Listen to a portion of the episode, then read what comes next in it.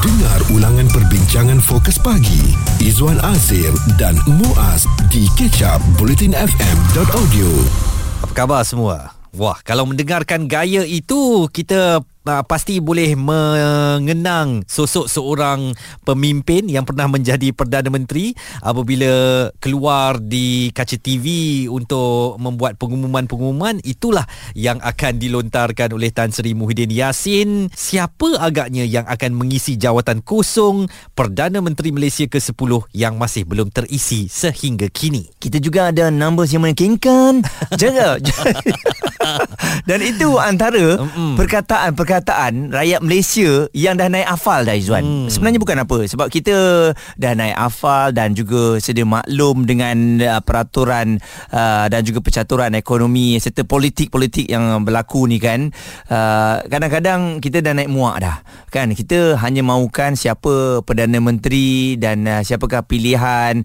Cuma itulah masalah sekarang kita tak boleh salahkan kedua-dua figura ini. Hmm. Uh, Tan Sri Muhyiddin Yassin dan juga Datuk Seri Anwar Ibrahim kerana mereka memang nak jadi Perdana Menteri.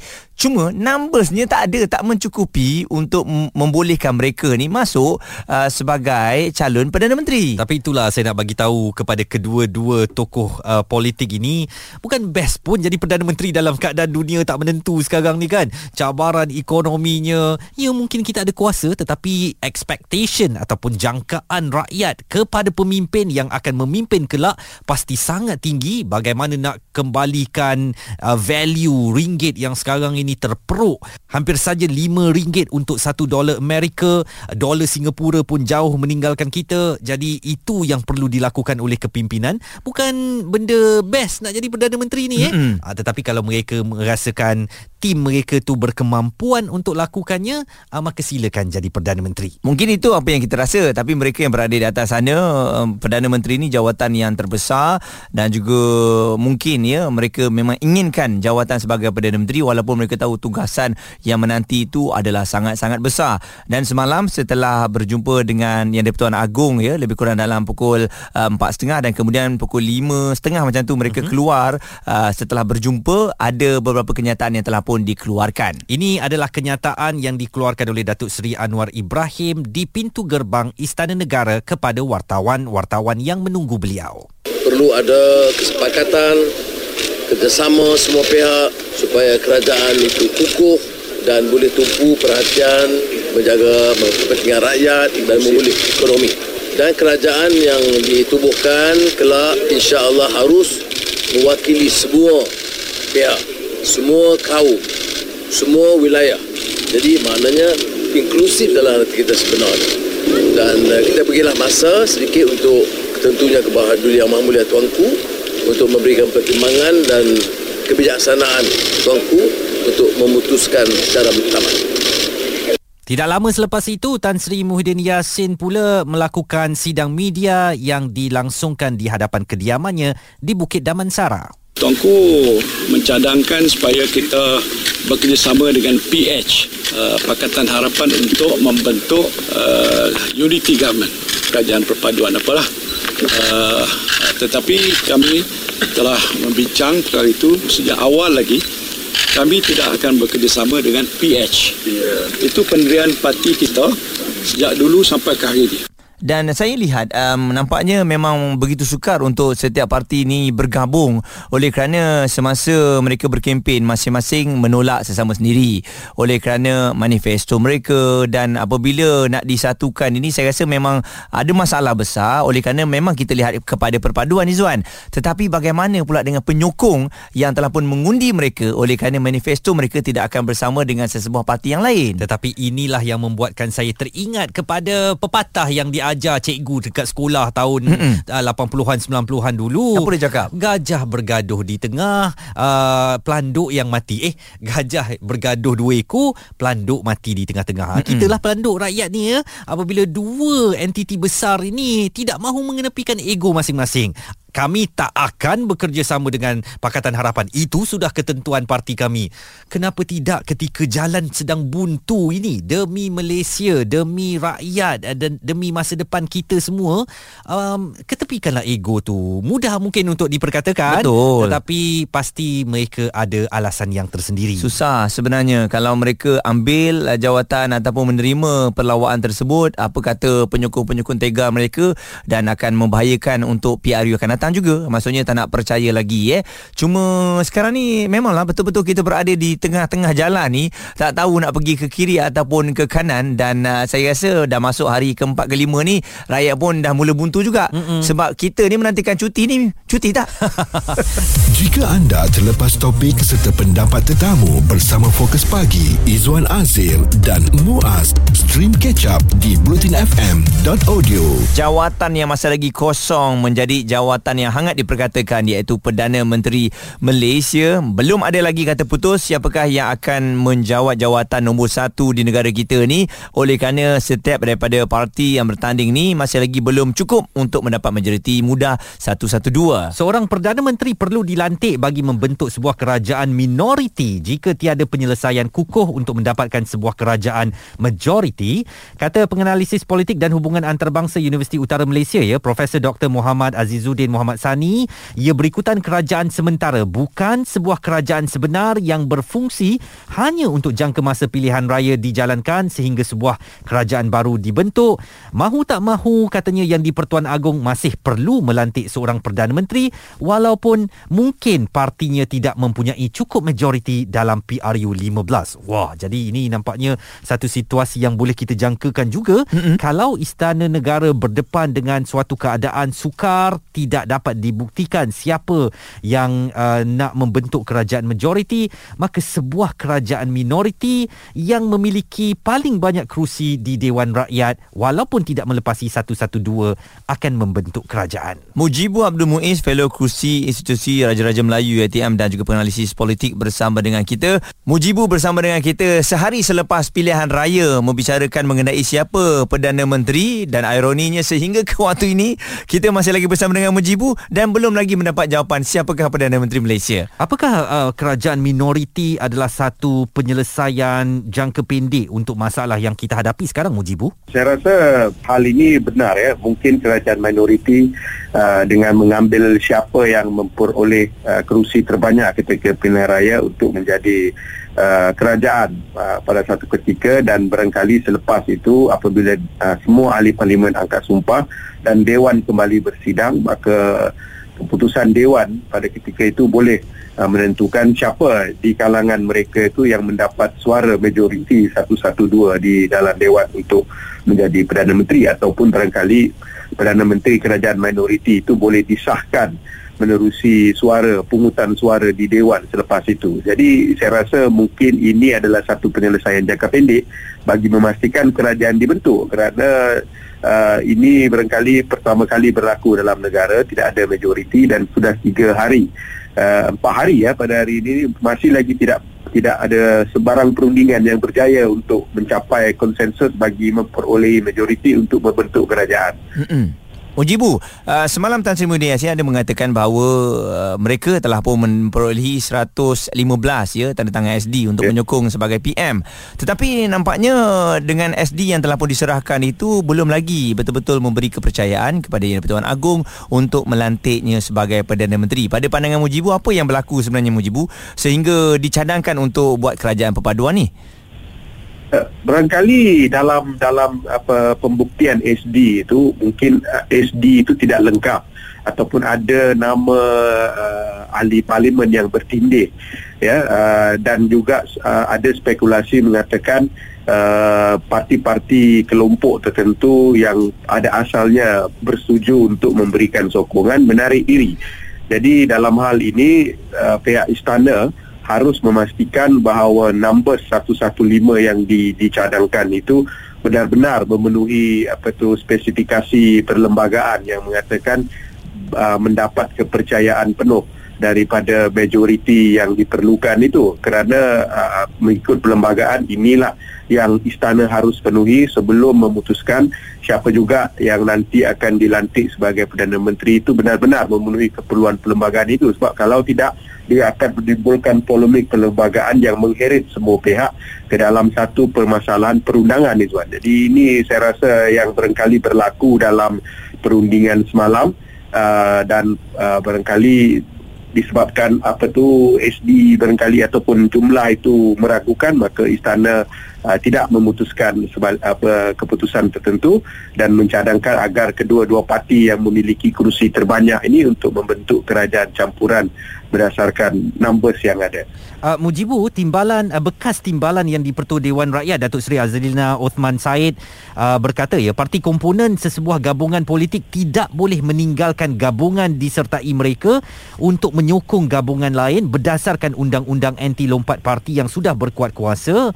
Um, apakah mungkin juga 115 SD yang dibawa oleh Perikatan Nasional semalam ialah kerana ia tidak dilakukan secara en bloc sebaliknya uh, menyasarkan kepada individu uh, secara peribadi ataupun kiraan mengikut individu sahaja tanpa mengira parti mereka? Kalau berkenaan dengan memberikan suara majoriti ataupun sokongan majoriti di dewan, saya rasa dia tidak memerlukan uh, dalam dalam hal ini ya uh, memberi uh, ataupun memilih uh, perdana menteri di kalangan 222 ahli parlimen itu mungkin boleh dilakukan secara individual ya, berbanding dengan uh, motion tertentu yang memerlukan mereka bergerak secara en bloc. Dan kalau dia bergerak secara en bloc sudah tentulah dia dia membolehkan apa nama uh, ahli parlimen itu bergerak ataupun ber, apa, uh, bertukar kepada mana-mana blok yang rasanya uh, diperlukan tanpa menjejaskan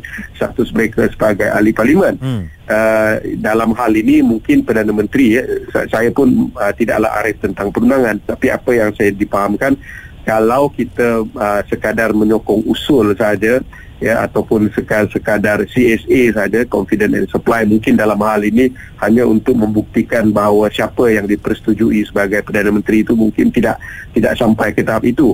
Ya memandangkan kita kita masih lagi melihat kerangka keperluan ini uh, apa tu uh, masih lagi diperlukan sebagai individual sebagai ahli parlimen yang mewakili konstituensi tertentu. Tapi jelaslah uh, kita juga harus mengambil kira bahawa statutory declaration ini dibuat secara en bloc berdasarkan persetujuan mereka itu menjadi calon pilihan raya dulu. Hmm. Ini mungkin boleh dikuatkuasakan memandangkan mereka uh, ketika menandatangani hal ini uh, terkait dengan uh, sokongan-sokongan dan syarat-syarat tertentu yang membolehkan mereka diambil tindakan. Jadi mungkin juga dalam hal ini perkara inilah yang menjadi pertimbangan ketika mana mereka menandatanganinya dan menjadi calon untuk parti-parti tertentu dan bila timbul isu sebegini maka mereka masih lagi terikat untuk untuk untuk uh, taat kepada keputusan parti uh, bagi membolehkan mereka ini menyokong ataupun tidak menyokong ataupun berkecuali dalam apa juga keputusan yang diambil berdasarkan en blok secara parti. Mujibu akan terus bersama dengan kita mungkin uh, dalam keadaan uh, parlimen tergantung ini kali pertama ianya berlaku sejak PRU yang pertama diadakan. Izwan Azir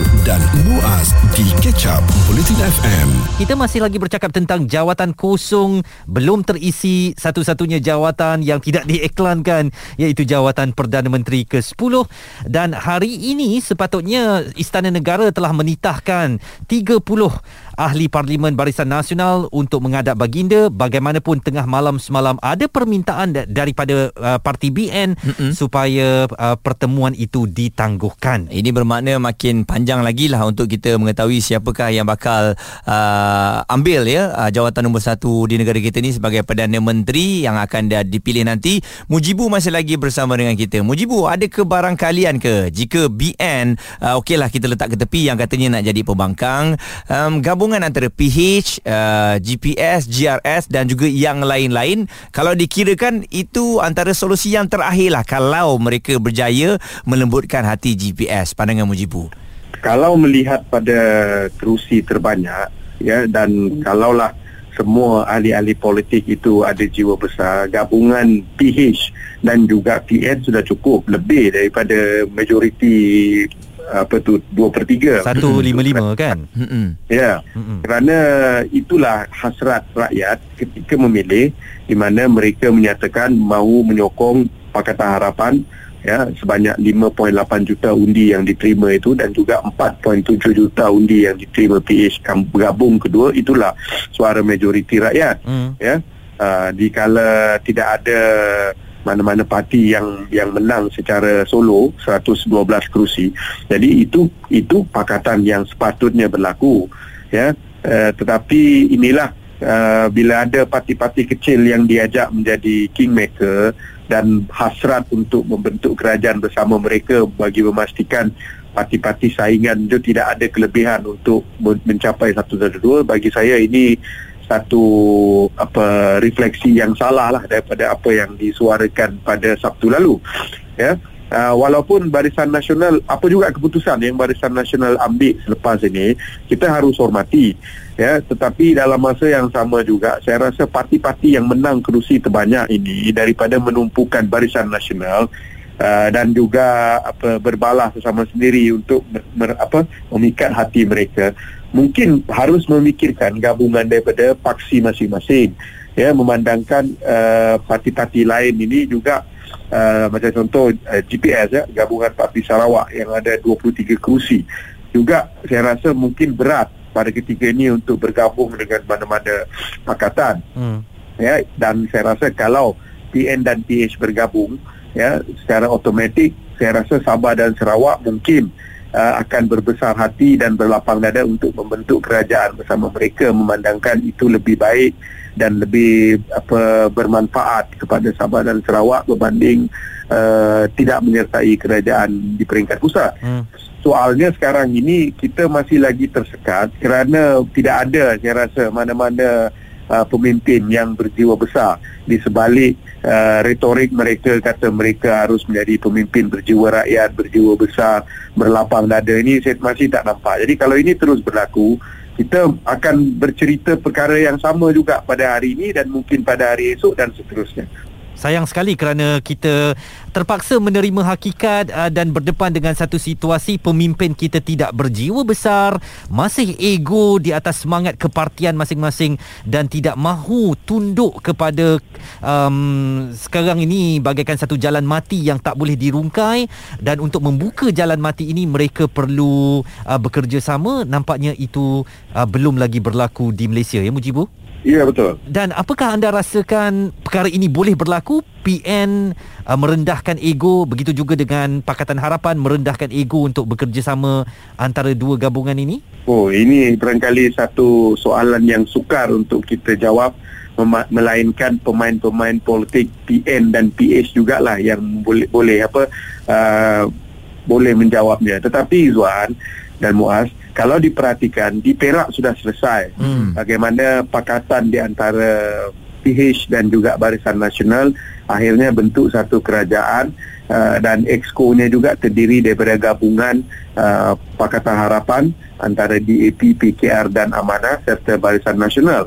Kalau ini boleh diperoleh di Perak dan lebih lebih lebih berjiwa besar saya rasa ya apabila Pakatan Harapan bergabung dengan uh, Barisan Nasional di sebalik Barisan Nasional yang hanya memiliki kurang 10 kerusi itu diangkat menjadi menteri besar dan exco-nya itu merefleksi kepada uh, komposisi sebenar parti yang menang ya PH dapat kerusi banyak ada Amanah ada DAP dan ada PKR di situ dan Barisan Nasional melengkapkan uh, line up itu kalau ini boleh berlaku di Perak uh-huh. mungkin berlaku juga nanti di Pahang mengapa tidak boleh berlaku di peringkat pusat ini saya tidak faham. Sebab kerjasama di peringkat pusat dan juga di peringkat negeri uh, membandingkan Perak dan mungkin boleh berlaku di pusat lebih kurang sama ya mm-hmm. ya 30 itu boleh combine atau kerjasama uh, berbesar hati ya. Uh, lupakan sekejap ego dan sekitar ini bagi memastikan kerajaan dibuat ya.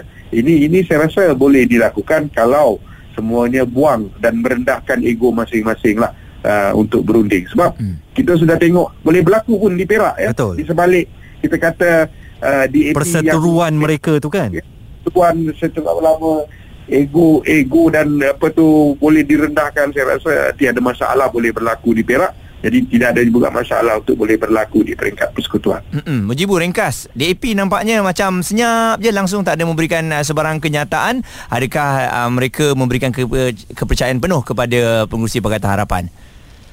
Eh, saya, setakat ini saya rasa lebih baik uh, perundingan ini diserahkan kepada pengurusi masing-masing berbanding membuat kenyataan-kenyataan yang mungkin lebih uh, mengelirukan dan boleh menimbulkan masalah dalam dalam proses perundingan. Hmm. Jadi saya rasa mungkin saya setuju mereka menyerahkan kepercayaan sepenuhnya kepada pengurusi PN untuk meneruskan rundingan.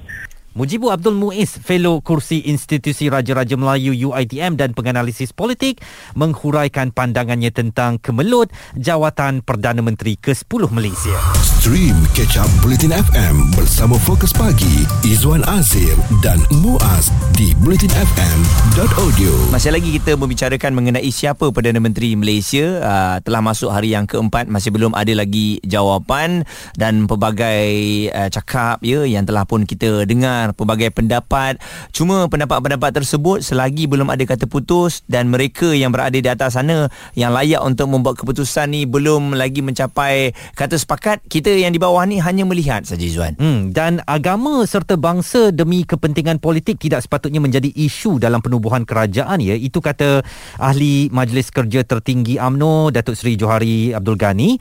Katanya pemikiran jumud itu tidak sepatutnya adalah ada dalam negara yang sudah begitu lama merdeka.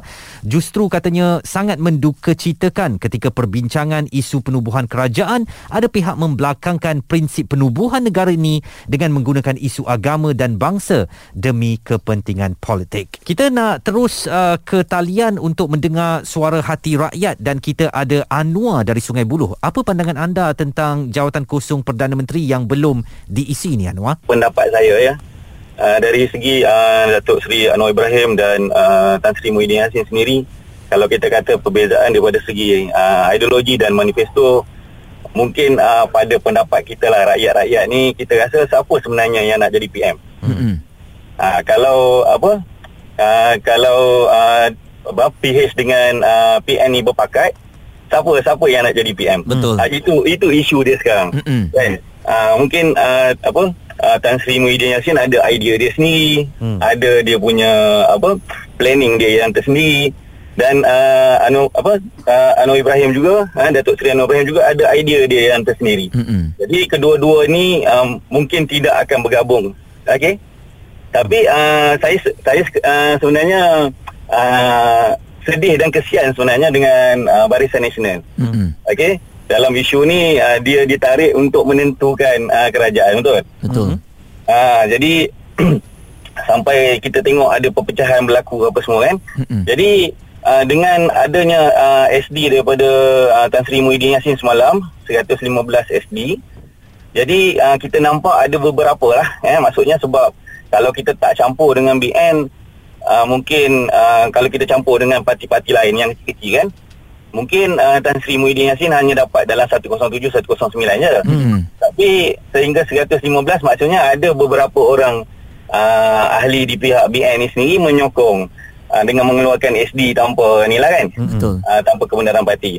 Jadi uh, bagi saya tak perlu jadi perpecahan sampai begitu kan. Uh, mungkin sekarang ni kita nampak uh, ada isu-isu yang keluar kalau sokong uh, Pakatan Harapan nanti uh, ada isu perkauman dan sebagainya. Kalau sokong uh, PH apa kalau sokong PN uh, isu Islam dan sebagainya. Jadi kita perlu matang lah sekarang ni kan. Uh, bagi saya kita perlu matang. Dan uh, sebenarnya semua ini berpunca daripada kita sendiri, kita yang memilih. Hmm. Jadi sekarang ni agak-agak awak boleh terima tak kalau mungkin sebuah kerajaan minoriti yang ditubuhkan iaitu kerajaan yang tidak memiliki satu-satu dua uh, majoriti mudah uh, tetapi kerana keperluan untuk mewujudkan sebuah kerajaan bagi uh, Malaysia ini berfungsi apa pandangan awak Anwar? Saya bersetuju dengan uh, kerajaan minoriti. Okey, uh, sebab sekarang ni dengan perbalahan yang berlaku hari ni kita tak perlu lagi ada uh, kacau bilau yang seterusnya sebab kita banyak lagi isu-isu uh, yang perlu kita uruskan betul. Mm-mm. Uh, dengan dengan ke- keadaan kesihatan, dengan keselamatan, uh, dengan keadaan bencana yang mungkin berlaku selepas ini.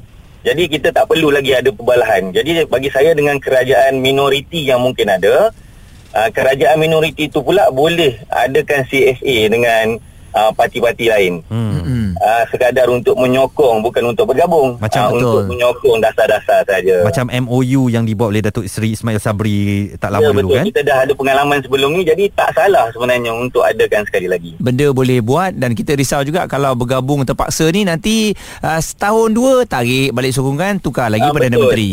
Ah betul. Apa pandangan anda tentang kedudukan Perdana Menteri yang masih belum dapat dicapai sehingga jam dan hari ini Mm-mm. pada waktu ini kita mengharapkan mungkin ada sesuatu perkembangan pada um, lewat pagi atau petang nanti uh, boleh hubungi kami 0377225656 WhatsApp 0172765656 di Twitter at Bulletin FM Ataupun mungkin anda boleh mencadangkan saja kalau kita tengok pada komen katanya biarlah tukar-tukar jadi PM setahun PM ni tahun depan PM lain. Oh. Lepas tu tukar lagi. Habis nak semua rasa kan? itu itu agak uh, longgar sedikit ada Betul. yang lebih ekstrim lagi dia kata uh, buatlah AM dan PM seorang Perdana Menteri siang seorang Perdana Menteri malam itu cakap-cakap kelakar Betul. di kalangan masyarakat ya Dengar ulangan perbincangan fokus pagi Izwan Azir dan Muaz di kecap bulletinfm.audio kita mengharapkan suara rakyat di akar umbi ini akan dicerap oleh para pemimpin di atas sana tu untuk mereka membuat keputusan dan juga untuk mungkin melembutkan hati supaya kemelut tidak berjaya terbentuknya kerajaan memasuki hari keempat ini akan segera diatasi. Ada satu lagi cara kalau uh, tanpa penyertaan Barisan Nasional ataupun Perikatan Nasional untuk uh, Profesor Muaz sedang membuat penilaian. Uh, untuk nak mewujudkan satu uh, kerajaan hmm. antaranya Pakatan Harapan 82 kursi boleh bergabung dengan Gabungan Parti Sarawak 23 kursi Warisan 3 kursi Gabungan Rakyat Sabah 6 kursi Parti Bangsa Malaysia 1 kursi Bebas uh, 2 kursi dan juga KDM ada 1 kursi hmm. jumlahnya adalah 118 Oh, itu hmm. dia. Profesor Muaz, terima kasih di atas pandangan ini anda. cadangan saja kalau boleh dilembutkan hati mereka ni terus bergabung dan juga boleh mewujudkan kerajaan Di talian WhatsApp kami, Calong menulis, Assalamualaikum Muaz Izzuan, Waalaikumsalam. Pendapat saya, punca sebenar masalah ni adalah undi 18. Bila yang undi tidak matang dan hanya mengikut-mengikut dan ikut emosi saja, maka terjadilah hal begini. Sebelum ada undi 18 ni, tak pernah lagi parlimen tergantung. Harap dapat dikaji semula had umur ni, 20 tahun okey dah kot. Dan Tan Sri Muhyiddin Yassin, jangan terlalu ego. Ajoy daripada Putrajaya. Hmm. Tapi 18 tahun ni pun dia ada hak dia kan. Betul. Jadi kita tak boleh ketepikan hak dia. Oh, 18 tahun ni dah boleh kahwin pun. Dah boleh kahwin. Kita yang dah berumur ni pun kadang-kadang tak tahu nak pilih siapa. Pun tak boleh nak salahkan orang. Kita ke Ceras. Ada Wan. Apa pandangan anda Wan? Sebelum kita tengok bergabung-gabungan ni sebenarnya kita kena faham dulu sebenarnya parti-parti macam PN dan PH pendapat saya peribadi dia tidak akan berjaya sebab mereka ni berbeza ideologi dan dasar. Hmm. Okey, Minyak dan air tahu- lah ni. Ah ya betul. Uh, Perikatan Nasional dia adalah parti konservatif kita ingat eh. Dan PH Pakatan Harapan ni dia uh, ada ideologi liberalisme. Hmm. Jadi dia memang tak sealiran. Gabungan ni dia bagi saya dia tak stabil dan dia memang tak sesuai. Kalau dia bergabung sekarang pun mungkin kita boleh cakap demi rakyat contoh ya. Tapi adakah gabungan tu akan bertahan lama? Mm-mm. Mungkin tak sampai lima tahun pun. Hmm. Ah sebab eh benda ni dah terbukti pun pada tahun 2020 waktu kerajaan PH kita dulu runtuh sebab bersatu iaitu parti konservatif tersebut keluar daripada gabungan liberalisme tu Mhm. pada masa tersebut. Ah, sebab kita kena tahu eh gabungan-gabungan parti ni dia kena cari yang sama sealiran dengan dia. Ya, Maksudnya betul. kalau konservatif dia akan pergi. Contoh bersatu dia join Muafakat Nasional bersama PAS, Hmm. bersama AMNO, Barisan Nasional sebab dia orang tu adalah konservatif dan um, uh, macam PKR, uh, DAP, dia orang bergabung sama dia orang muda sebab mereka ada ideologi yang sama iaitu liberalisme. Sebab tu kalau nak buat dasar, nak buat tindakan kerajaan, ah itu dia bercanggah sebab uh, dia kena jaga sentimen uh, penyokong dia orang sendiri iaitu konservatif kena jaga sentimen konservatif. Mm-mm. Orang-orang liberalisme kena jaga sentimen liberalisme bila dia orang nak buat tindakan tersebut. Hmm. Ja- sebab saya nampak eh ini bukan soal kerusi sahaja. Ah, ini bukan kerusi di paling banyak gabungan paling banyak ini bukan soal kerusi saja. Ah, ini itulah faktor-faktor dia ideologi tersebut dan uh, bukan juga soal kaum ataupun agama. Uh, kena faham benda tu lah. Jadi Mungkin- semalam apabila Tan Sri Muhyiddin Yassin di hadapan rumahnya kata kami tak akan sama sekali bergabung dengan uh, Pakatan Harapan pada pandangan Wan ini soalnya ya iaitu uh, uh, perikatan sebagai sebuah kelompok konservatif lebih tradisionalis uh, Melayu Islam tidak mungkin akan boleh bekerjasama dengan sebuah gabungan yang bersifat liberal seperti Pakatan Ya, Harapan sebab ya. dia orang dia orang dah pernah ada pun dalam tu ki- dia, orang dah tahu, dia orang dah rasa and then memang itulah yang dia orang dah nampak sebenar-benarnya. Mm-mm. Ah, cuma ke- okey, kalau kita nampak ah, side kepada Anwar Ibrahim kepada peri, uh, Pakatan Harapan. Dia orang menggunakan perkataan tu contohnya dia kata kalau saya jadi aku dan saya akan ikut. Mm-hmm. Tapi soalnya, soalnya ya kalau Pakatan Harapan dan uh, Perikatan Nasional bergabung. Okey, bagi pendapat Izwan dengan Muaz, Hmm. siapa yang patut jadi Perdana Menteri? Betul. Betul tak ada jawapannya. Tak ada jawapannya. Mm-mm. Ha, Kan ada, betul. kan ada dua Perdana Menteri. Hmm. Ha, Kecuali. EM dan Betul. PM lah. Mm-mm. Hmm. Sebab uh, pihak konservatif nakkan Muhyiddin yang jadi Perdana Menteri. Uh, pihak uh, Anwar mungkin liberal mahukan Anwar jadi Perdana Menteri. Hmm. Uh, jadi jadi daripada situ kalau dia orang boleh buat MOU persefahaman pun waktu nak buat benda itu pun akan jadi masalah dah. Mm-mm. Sebab itu bagi saya tumpuan sekarang memang suka atau tidak Barisan Nasional kena ambil tindakan sebab kita tahu eh uh, parti-parti macam DPS, GRS pun lebih moto konservatif. Sebab tu dia orang lagi mahu nak bergabung dengan Perikatan Nasional. Hmm. Jadi parti-parti konservatif ni dia dah hulurkan tangan dah kepada Barisan Nasional ni. Hmm. Ah, jadi Barisan Nasional ni memang memang bagi dia okey mengaku kalah dan jadi pembangkang adalah tindakan yang nampak bermaruah. Betul. Tetapi bagi saya ia bukan satu tindakan yang tepat untuk dibuat sekarang sebab Hmm. suka atau tidak Barisan Nasional kena jadi tiebreaker untuk politik kita sekarang. Wan, tapi uh, bukankah Tan Sri Muhyiddin Yassin telah menyatakan bahawa musuh utama bersatu adalah Barisan Nasional? Itu adalah politik. Kita kena faham itu adalah politik. Okey. Sama juga dengan Anwar Ibrahim. Dia dah nyanyi lagu Hoi Hoi Ya Hoi. Siapa sokong penyamun Hmm. Tapi dalam masa yang sama Seperti yang uh, didedah oleh Anwar Musa juga ya, Tan Sri Anwar Musa juga dah cakap Pakatan komplot antara Anwar Ibrahim dengan uh, Zahid Hamidi ni dah lama Hmm.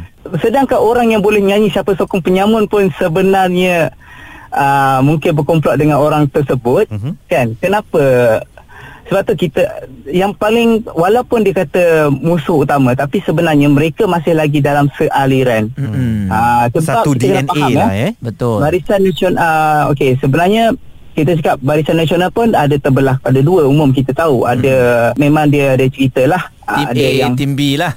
Ah tim A tim B. Ah, Mm-mm. jadi naratif tu berbeza. Mm-mm. Ada tim tim yang dekat nak kepada ini dia bawa naratif yang ini, yang Mm. ini dia bawa ini. So itulah politik sebenarnya. Tapi dan sebab itulah sebenarnya uh, yang saya nampak sebab itulah agung kita sebenarnya pin, dia pandai, dia bijak. So sebab tu dia bagi masa lagi hari ini nak jumpa 30 orang ahli parlimen Barisan Nasional. Ah sebab itulah sebab kita nak tahu kan sebab kita tahu dalam perlembagaan kita Perdana Menteri boleh dipilih atas persetujuan majoriti ahli Dewan Rakyat itu parlimen sendiri dia bukan parti Izzuan, rata-rata yang telefon kita mereka dah faham mengenai situasi politik di negara kita eh. Seolah-olah mereka ni pun dah penganalisis politik. Kita tak tahu backgroundnya macam mana tapi saya seronok lah bila dengar pemanggil kita ni semua bijak mandai, mereka tahu dan mereka boleh berfikir secara waras. Sebenarnya yang dok imu-imu yang marah-marah kat media sosial ni mungkin lebih kepada apa menyokong parti membuta tuli. Tak nak melihat secara keseluruhannya. Kena buka mata sekarang ni. Kita berada di persimpangan kat tengah-tengah ni. Kalau hang nak bergaduh, hang bergaduh. Lagi dua bulan pun tak dapat siapa Perdana Menteri. Jadi uh, kita berikan tumpuan sekali lagi kepada Istana Negara walaupun pertemuan uh, dengan uh, ahli Parlimen Barisan Nasional mungkin tidak berlangsung hari ini tetapi um, kita sebagai rakyat keboduli yang maha mulia tuanku uh, menjunjung kasih kepada um, usaha yang dilakukan oleh baginda untuk cuba merungkaikan perkara perkara ini dan marilah kita meletakkan kepercayaan kepada kebijaksanaan Seri Paduka Baginda uh, supaya kemelut siapa yang akan mengisi uh, jawatan Perdana Menteri ke-10 Malaysia ini akan terjawab secepat mungkin. Jika anda terlepas topik serta pendapat tetamu bersama Fokus Pagi, Izwan Azir dan Muaz, stream catch up di blutinfm.audio.